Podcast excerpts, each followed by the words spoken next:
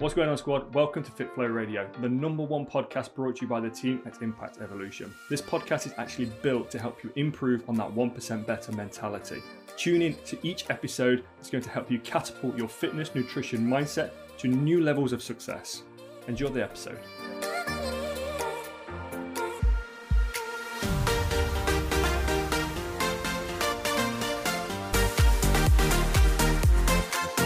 Welcome to this episode on FitFlow Radio, brought to you by the coaches at Impact Evolution. The purpose of this podcast is to help you unlock that 1% mentality to help you succeed in your health, fitness, and lifestyle goals.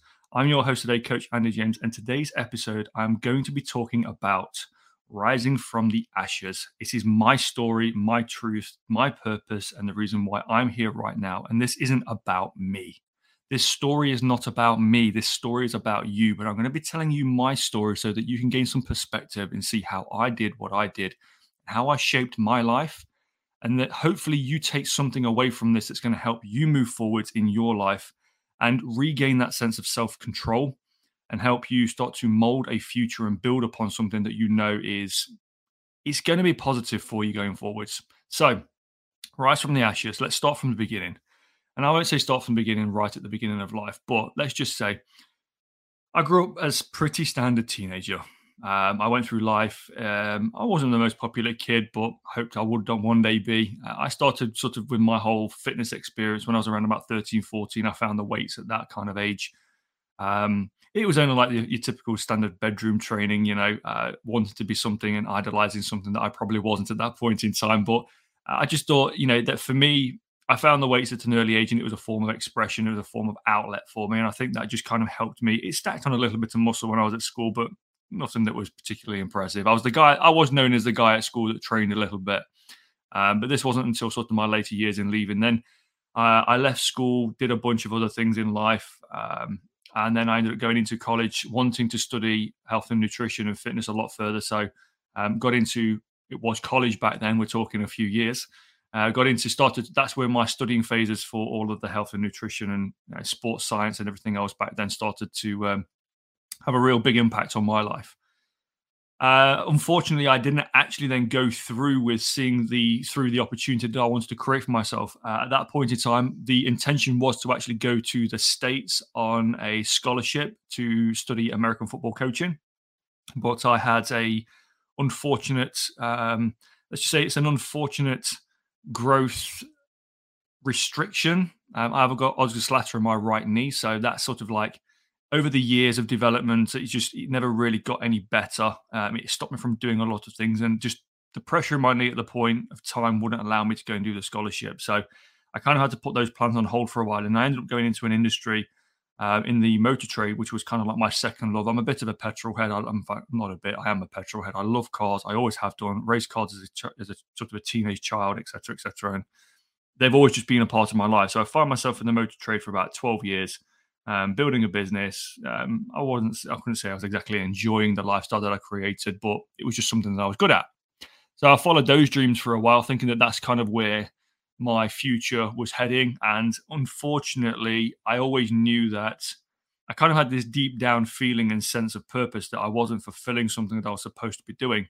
Didn't really know what it was at the time, but I just always had this nagging kind of voice that really just said, um, This is great, but this isn't why you're here. And you're not really fulfilling a purpose. So, what is it that you're actually doing? And I guess that kind of got me a little bit frustrated every now and again. So, I kind of tried to double down and focus on the business that I did have and think, how can I use my purpose to impact the business that I had? And it never really kind of clicked. Um, and then just 2011 just was not a good year for me. Um, there was a lot of things that happened in 2011, which inevitably led to my uh, my breakdown. And this is where you'll start to find me get extremely vulnerable and extremely uncomfortable. Uh, so it led to my breakdown at that point in time, and it's actually uh, the reason why it's very present for me at this point in time because at the date of recording this, at the date of putting this podcast out, it's the 29th of October 2021.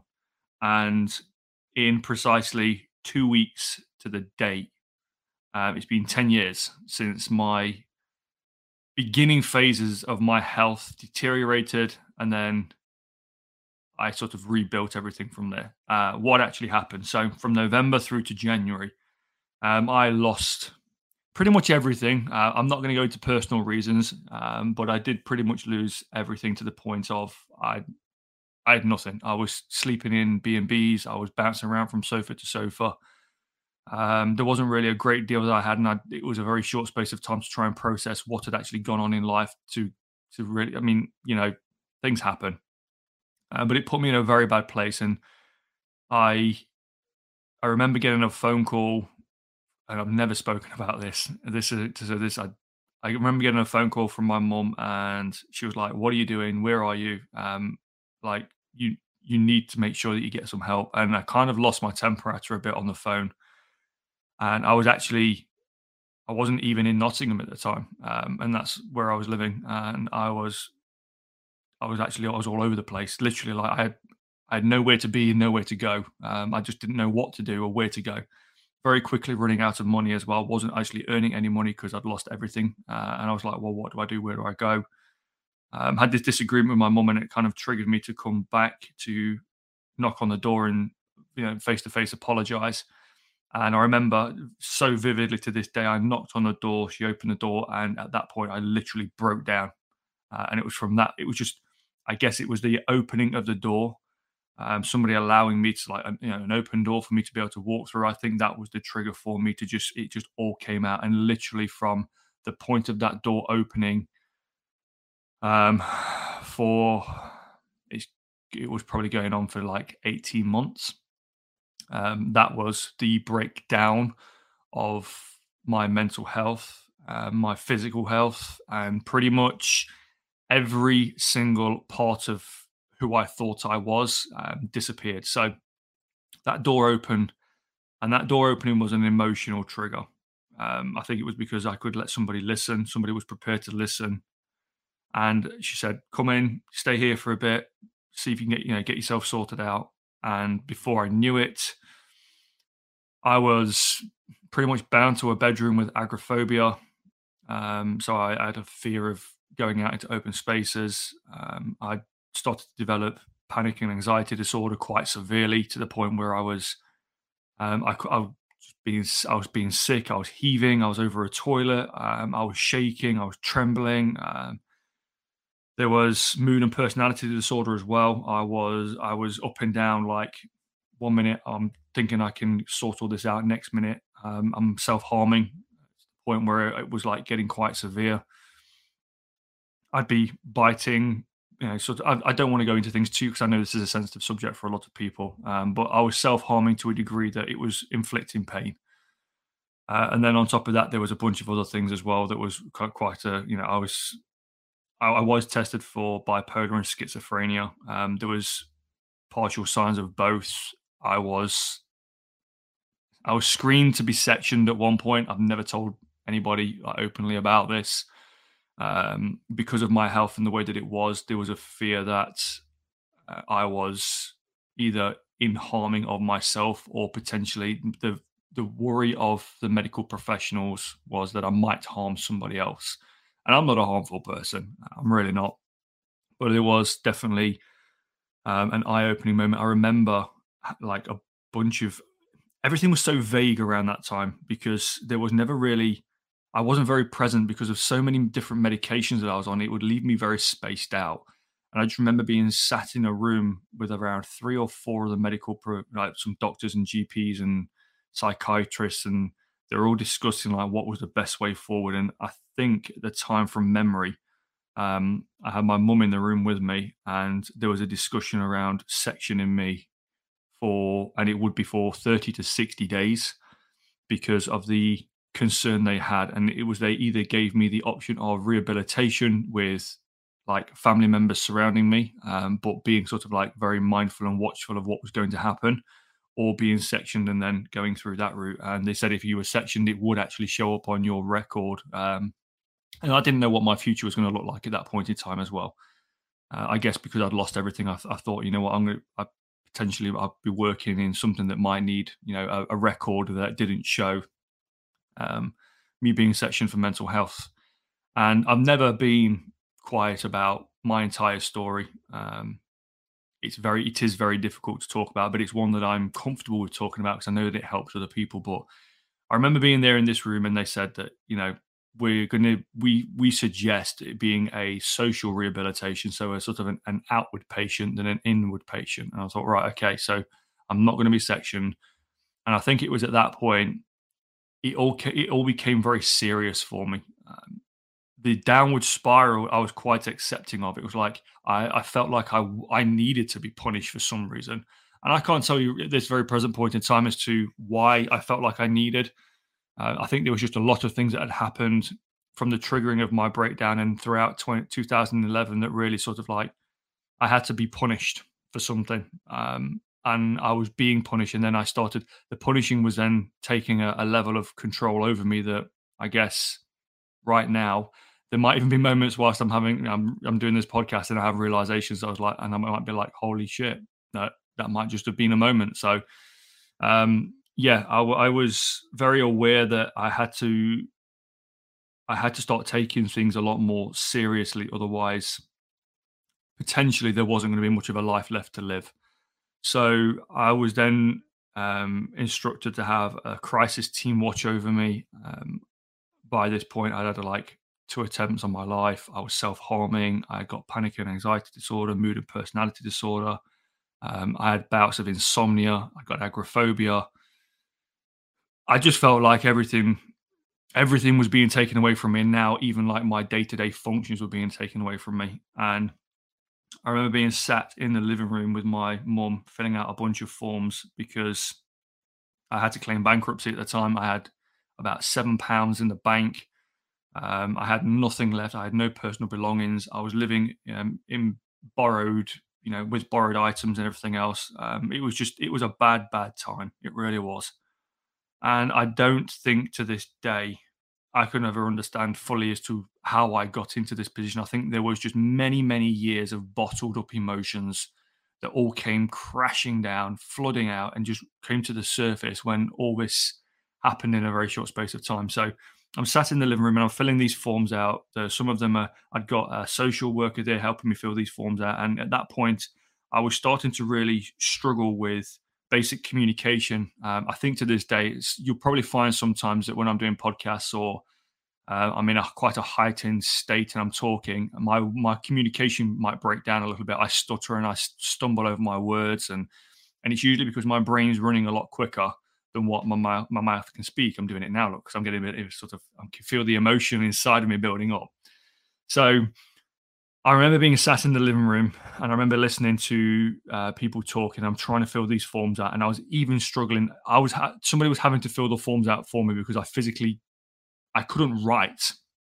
I'd like lost the ability to physically write. Now, trying to under, I mean, even now I find it hard. To, I find it very difficult to understand how it happens. But like having your body regress from basic functions where communication, I couldn't talk very well. And it sounded like not just because of medication, but um, I was slurred. I couldn't put sentences together. I couldn't think of words. I just literally couldn't find the way to communicate. So I got to a point where I was having to write things down. And then all of a sudden, like writing became an issue. And it got to a point where I couldn't even sign documents properly um, because it was like I'd forgot the I'd forgotten the ability as to how to do this. And I'm thinking, how can you be how can you go from running a business living a life and being a person of you know i would say i'm always try to be a good person but not understanding like where life was right now what it was all about going through everything that i'd gone through um it was just an absolute mess. And i just thought there's there's no way out of this. Like, how do I actually get out of this? There's no physical way that I can get out of this right now. The only the only way out is going to be the way that nobody wants it to happen. And that's kind of the mentality that started to really sink in. And, and I just thought that the only way out was the one that I don't really want to speak about in this podcast because I know that it affects a lot of people. Um, I had i I've got friends that have taken their lives in the past, and kind of being left in a position where you think that it's a scary position to be in when you can think that the that's the easier decision to make And that makes me feel uncomfortable to say because I know there's people out there that have thought it, felt it, been there. Um, I've been there as well. And it's it's not an easy thing to sit there and say to yourself that that's the easiest option to deal with right now.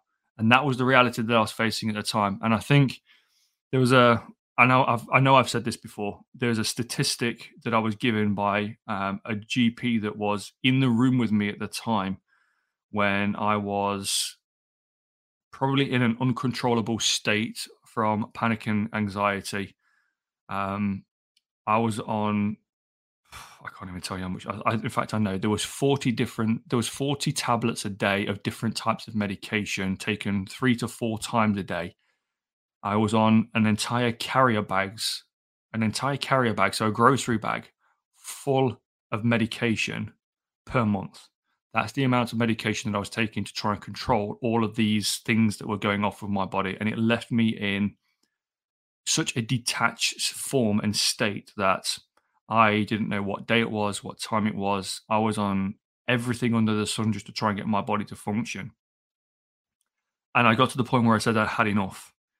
And I knew that there was, there was a there was a GP, a doctor coming out that day to see me to run over the medications, to run over to sort of see how I was. And I remember him being, he was, I can't remember his name now, um, but I know that it was one that I'd gr- kind of grown up with over the years from being at the local um, you know, GP practice. So I kind of knew who he was from memory.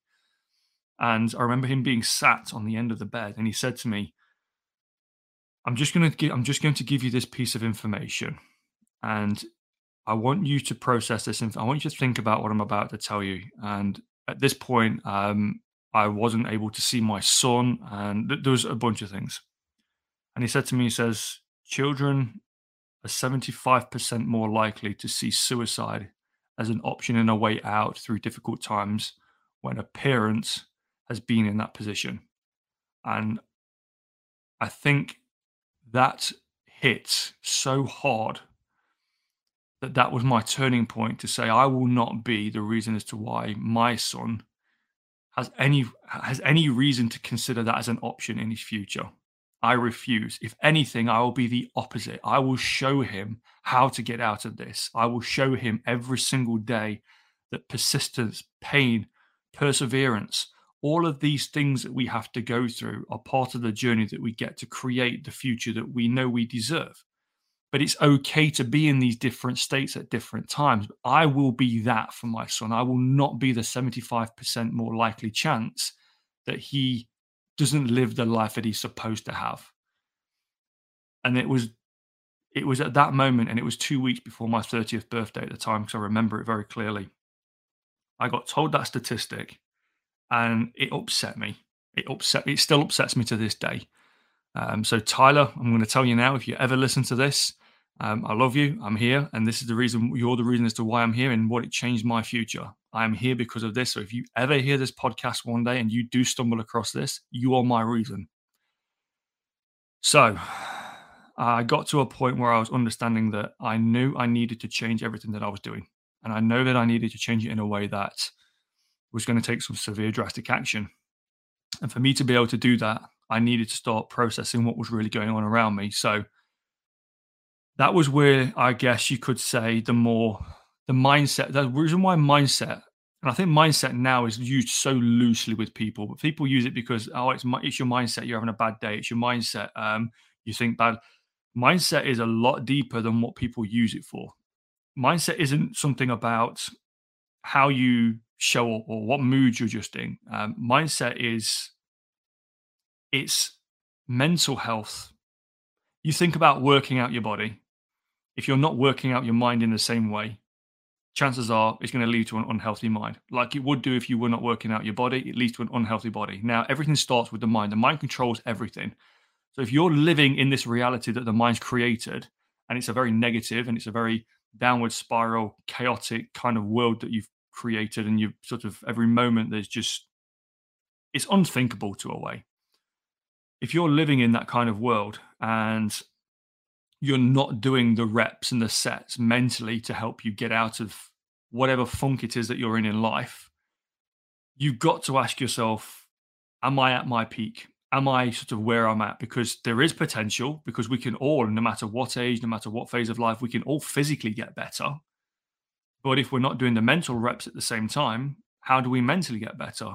And I think it was at that point of understanding that I had all of this physical, I had all of the knowledge around physical training and nutrition at this point, and fitness has always kind of been something I've done in the past over my lifetime. That's it's it's been something that I've had an interest in, but it's never been my cause or purpose. It's never really been anything that said I'm going to change somebody's life by showing them how to change it.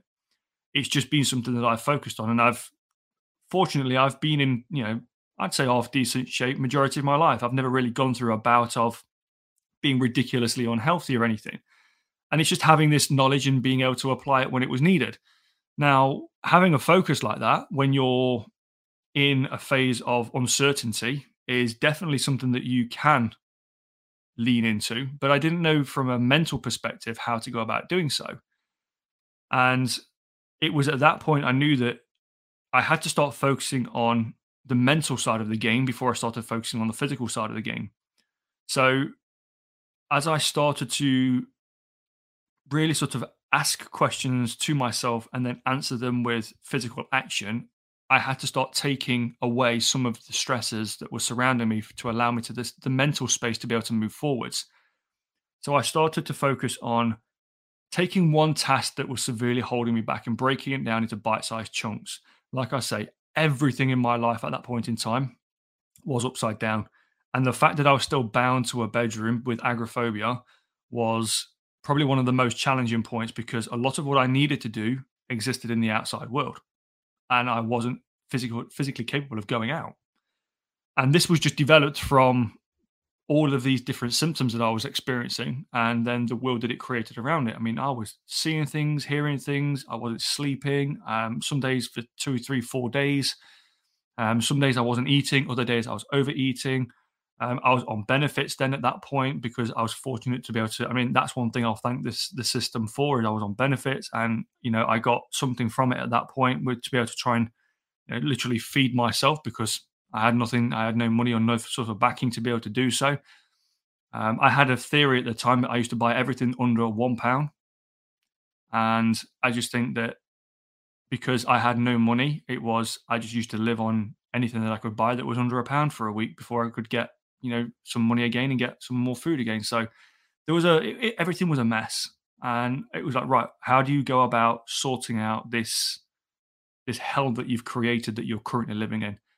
um, using the reframe from the GP of the statistic that I was given. Um, it got to two weeks before my 30th birthday, and I said, That's it, enough. Enough is enough.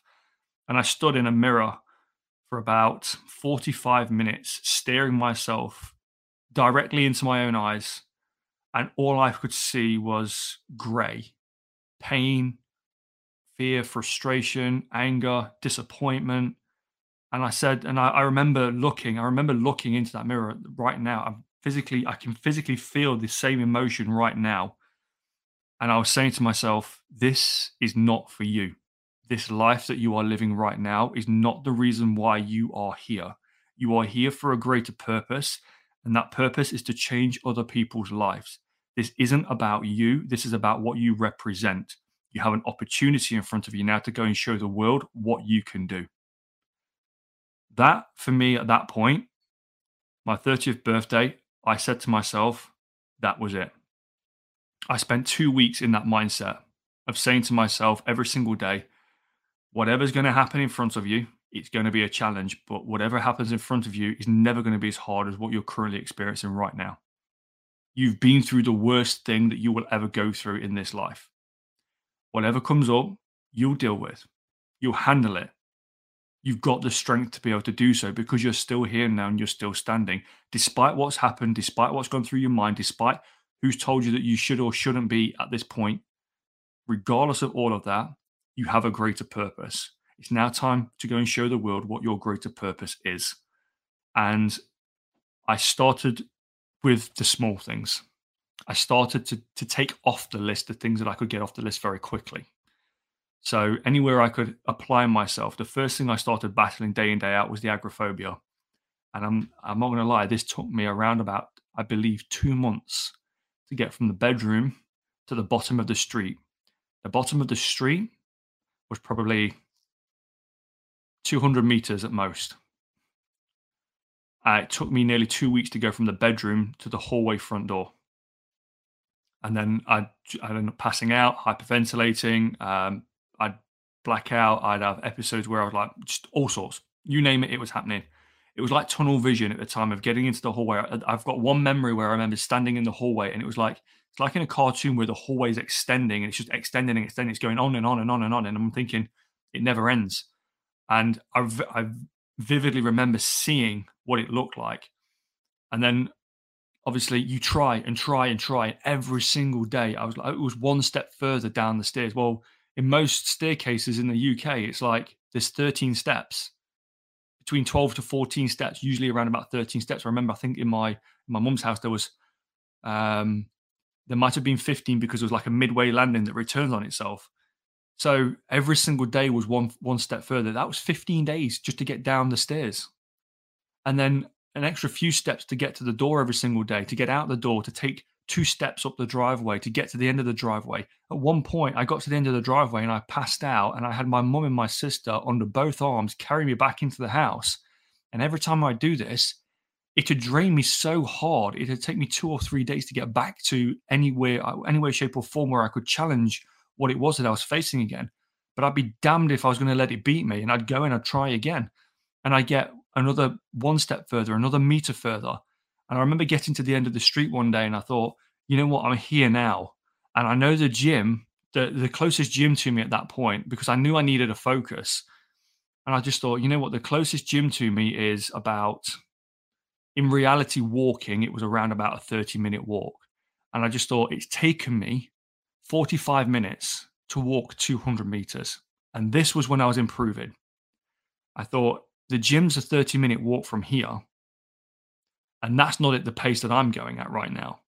So, what I used to do is, this is why it took me so long to get back into the gym. And I've never told anybody about this, but I, what I used to do was once I knew I could get to a certain point of the street, I knew that I had the strength to be able to get to that point every single time but it was the step one, it was that one step further that was always going to take that next level of energy, that next bit of energy. And how did I get there?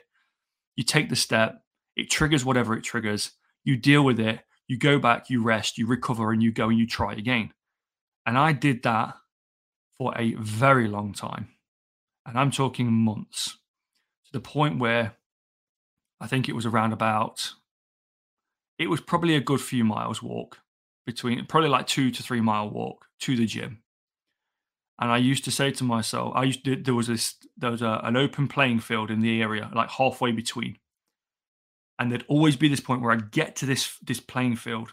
And because obviously I was still working through things, I this is an uncomfortable thing for me to talk about, but I used to see things, visually used to see things at the point in time. And it used to scare the living daylights out of me. It used to absolutely I was I was so fearful because I knew what I was seeing wasn't reality, but to me it was my reality and I knew that I had to sort of get past this and what it looked like. And it was because there was a bunch of trees all kind of like stacked together. And it was just this fear of walking past these trees. And like every single time I was trying to do this, it, there was this massive urge of, there was this flooding, overwhelming sense of, how do I get past this? And it was trial and error, trial and error. Some days you'll have good days, some days you'll have bad days. Did it stop me? No. I did it. I got up, I went out, I did it, and I kept trying and trying and trying. And every single time it was one step further, another meter further, another footstep further, whatever it was, I would just try. And I remember I got to the point where I walked the first day I walked to, the gym all the way. I think it had taken me close to six to nine months, somewhere around in that time frame. Like I say, this was like an 18 month phase from the point of me having a breakdown, having my 30th birthday, and then going through all of this to try and come out of the other side. FYI, it was 2011 when this started, and my 30th birthday was the following year in, in 2012. And then I was still battling this come early 2013. That's how long I was battling this for. And then I remember walking to the gym and I walked in. I didn't have a gym membership. I had social anxiety. So I had to try and communicate with people to try and get up. And so fortunately, there were, it was a council gym. And um, I managed to be able to get a gym membership sorted out. Um, they were very patient with me. And my challenge then was to get into the gym and being around people. Uh, and I couldn't. So I used to go, if I could do any shopping, I would go very late at night. Uh, and there was times where I would go into a supermarket and I would stand there with a basket or a small trolley and I'd just stand against one of the supporting pillars of the building and I'd literally be shaking. I'd be probably crying at some point, trembling. Um, I'd end up just leaving the trolley where it was and walking out because I just couldn't face being in there and there wasn't anybody else in the store. So I was now faced with how do I stand around people? How do I train and exercise and be around these other people that are going to be judging me? And that was the key point. I thought I was being judged. So it took me another two weeks of just walking to and from the gym before I could actually step foot into the gym. And every time I do this, it would wipe me out for another two or three days. So I'd walk to the gym, I'd walk back, and then I'd be resting for two or three days, trying to rebuild my strength to be able to say, right, I'm going to try and challenge this again. I'm going to go again. And then I'd walk, I'd get there, and I just couldn't face it. And then I remember one day walking into the gym, and it was it was quite busy, it was quite loud, um, music was playing, and I said to myself, all I'm going to do, I've walked all the way here. I'd lost all my transportation at this point. I got, as I'm so I was having to walk everywhere. And I remember walking to the gym. I saw a treadmill. And this is one of the reasons if you've ever seen me, if in fact, if you're one of my squad members right now, if you're part of, um, if you're one of my Evolve clients, my Elevate clients, or my Emerge clients, um, if you're part of the Impact Evolution squad, you will see me on live streams with my hood up my life with my hood up is a coping me- mechanism. It's a comfort thing for me. So you will know if I'm ever in a state of trying to figure things out. Usually, first thing in the morning is when I'm trying to get my head straight. I'm always every morning I do a live with my um, my Evolve squad, and every single one of those guys they've seen me. Um, the guys and girls in that squad they have seen me at my best and at my worst. They see me with my hood up and my hood down. My hood was a coping mechanism. And I remember my hood being up on this day, and I walked into that gym with my head down, my hood up, and some headphones on. I had to have earphones plugged in constantly to try and drown out like external noise that would trigger my anxiety. And I was anxious. I was like on edge at this point. And I walked up to a treadmill and I said, "Right, I'm gonna I'm, I'm gonna attempt it. Two minutes." I walked on that treadmill for two minutes that day, and then I walked back at that gym. Why did I do this? Because that two minutes on that treadmill was the next step of me being in that gym, trying to make myself, trying to position myself to feel better about the steps that I was taking forward. And I think one of the things I'm realizing these days is the perseverance that I have when it comes down to struggle um, is a lot of people say, how can you, how can you continuously move forwards when you know you've you've done this this has happened to you you experienced this you you know you like we all have highs and lows in life. And just because you've been through these experiences that I've been through doesn't mean that you're never going to have like highs and lows again. They may never be as low as what they were at that point but you're still going to have them. But how do you stay persistent in pursuing something um, when everything about what you're doing is just kind of telling you to slam the brakes on turn around and go and throw your head under a duvet for the day? And I think when you've been through what I've been through, it allows me to realize and think that it's part of the process. Like the consistency of how you show up is what really matters. If you really want to see change, you really want to see a result, what you're going to do is commit to yourself every single day and say that what I want, what I'm here for, what I'm supposed to do is way greater than what I'm currently struggling with. And I deserve I deserve to have that in my life. So I tried for a very long time to get into a point where I could walk into a gym, and the gym has always been an anchor for me. It's been a point of, it's been a place that I can release frustration, tension, um, gain clarity, just having that outlet. So I started to revisit all of the studying, all of or everything that I'd done through my college years. Um, started to take new courses, new qualifications, just to try and have something as a focus. And I begin, I began to sort of, I begin to change my life at that point, but I began to realize that applying myself in certain ways was what was really helping me move forwards. And by applying myself in certain ways, what it would do is it was showing me the discipline needed to be able to say, you know, the hardest day is only going to be the hardest day. Um, what I'm currently facing with right now is nowhere near what I've been through in the past. So you have the strength to be able to move forwards with what it is you're currently dealing with. It just comes down to being methodical, being calculated, being understanding, sometimes compassionate, but just knowing that you have the strength in you to achieve whatever it is that you want. I got to this point and people started to recognize I was off there was social media wasn't really too much of a thing back then. Facebook was around, but it wasn't really too much of a thing. Um, I'd removed myself obviously from all social media, and I remember rejoining Facebook and just only having like friends um, or family members. And there was a couple of like people from school, people in the local area that I knew, and people started to notice. You know, I was posting I was posting your typical like you know trying to sort of motivate yourself kind of stuff, but I was posting it openly on there and not really thinking too much about it. And people were watching, people were watching what I was doing, and it was starting to inspire people. And I was having people ask me like, "How have you managed to change this? What have you done?" So, and it it gave me a feeling when somebody was asking how they can change their lives from something that I was doing with my life. And I think it was at that point that I realized my purpose was to help other people change drastically where they're at and that was that that was exactly where what I do now. That was where it was born.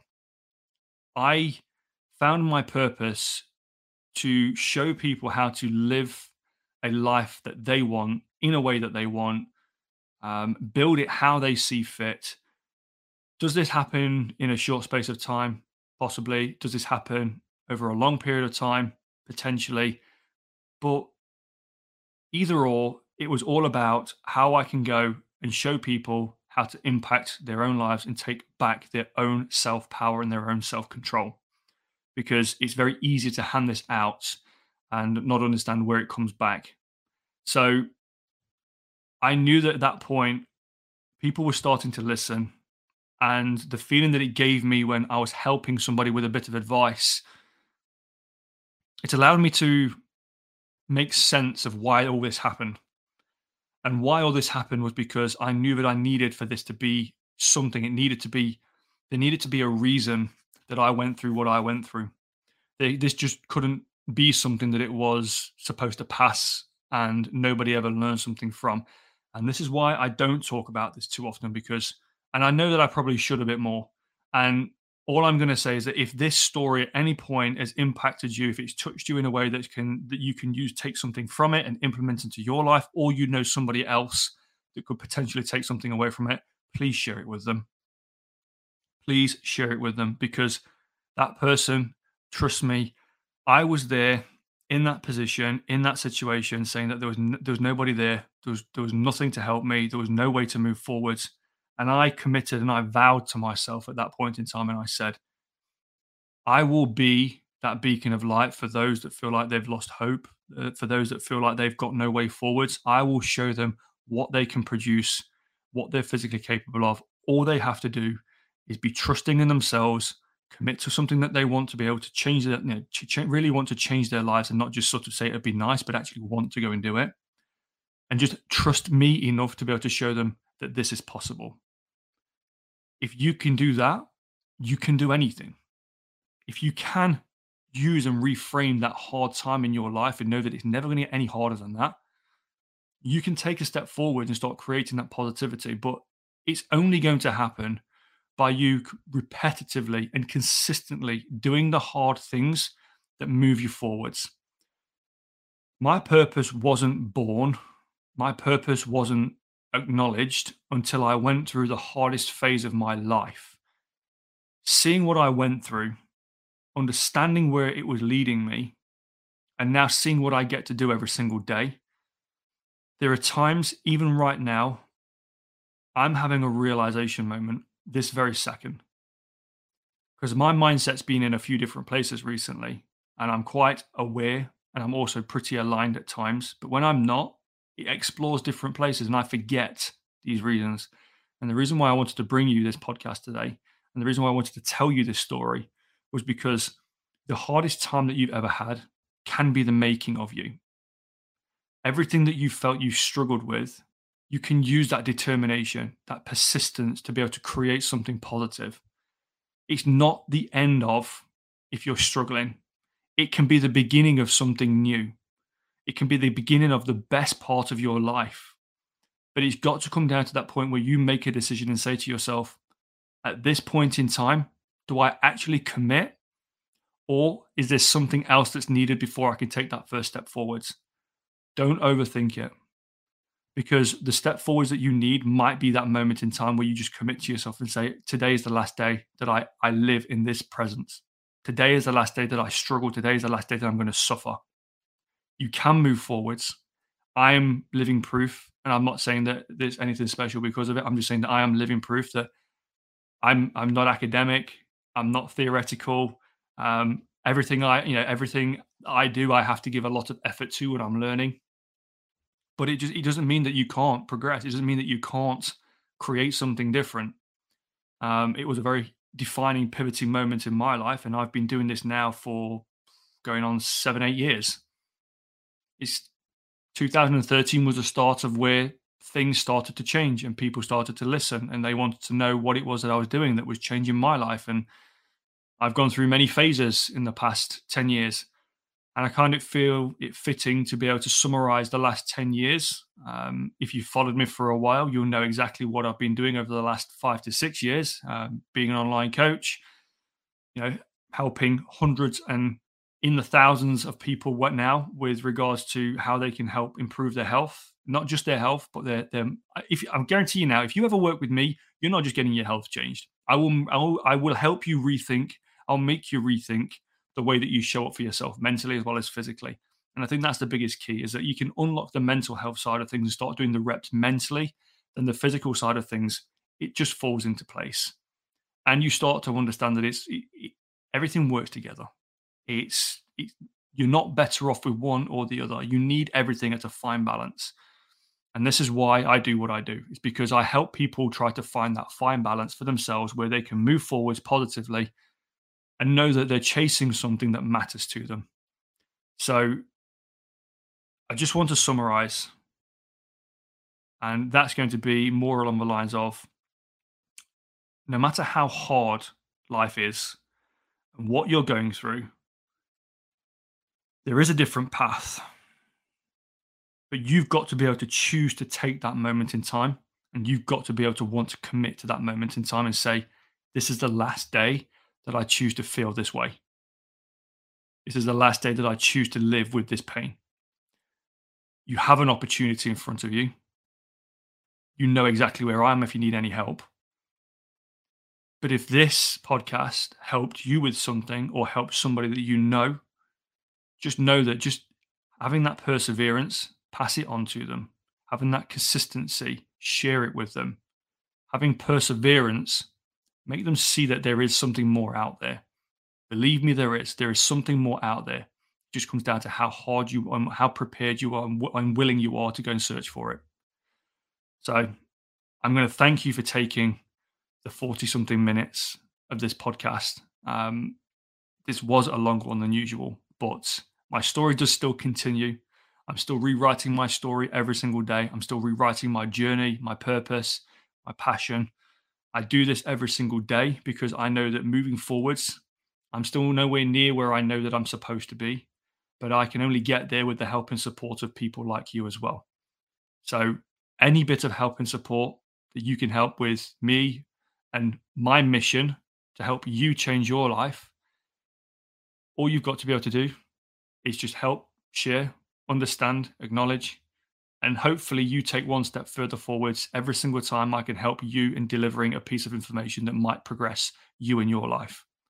Thank you for being here. Thank you for taking the time today. You can always catch these podcasts on Apple, Spotify, and numerous other places as well, as well as I post them in, they go live into our fitness community as well. So you're always more than welcome to come and join our fitness community. You'll find the links in my bios. Um, so feel free to come and jump in there as well. Obviously, it's an open free fitness community, so you can jump in there at any point in time. But other than that, just remember focus on being 1% better. That's the mentality that I bring every single day. Focus on being 1% better. And I can guarantee you now that 1% com- compounds and life does change. I appreciate you for being here and I appreciate you for your support. I appreciate you for just being you. Have an awesome weekend. Have an awesome day. And I'll see you in the next podcast. Take care.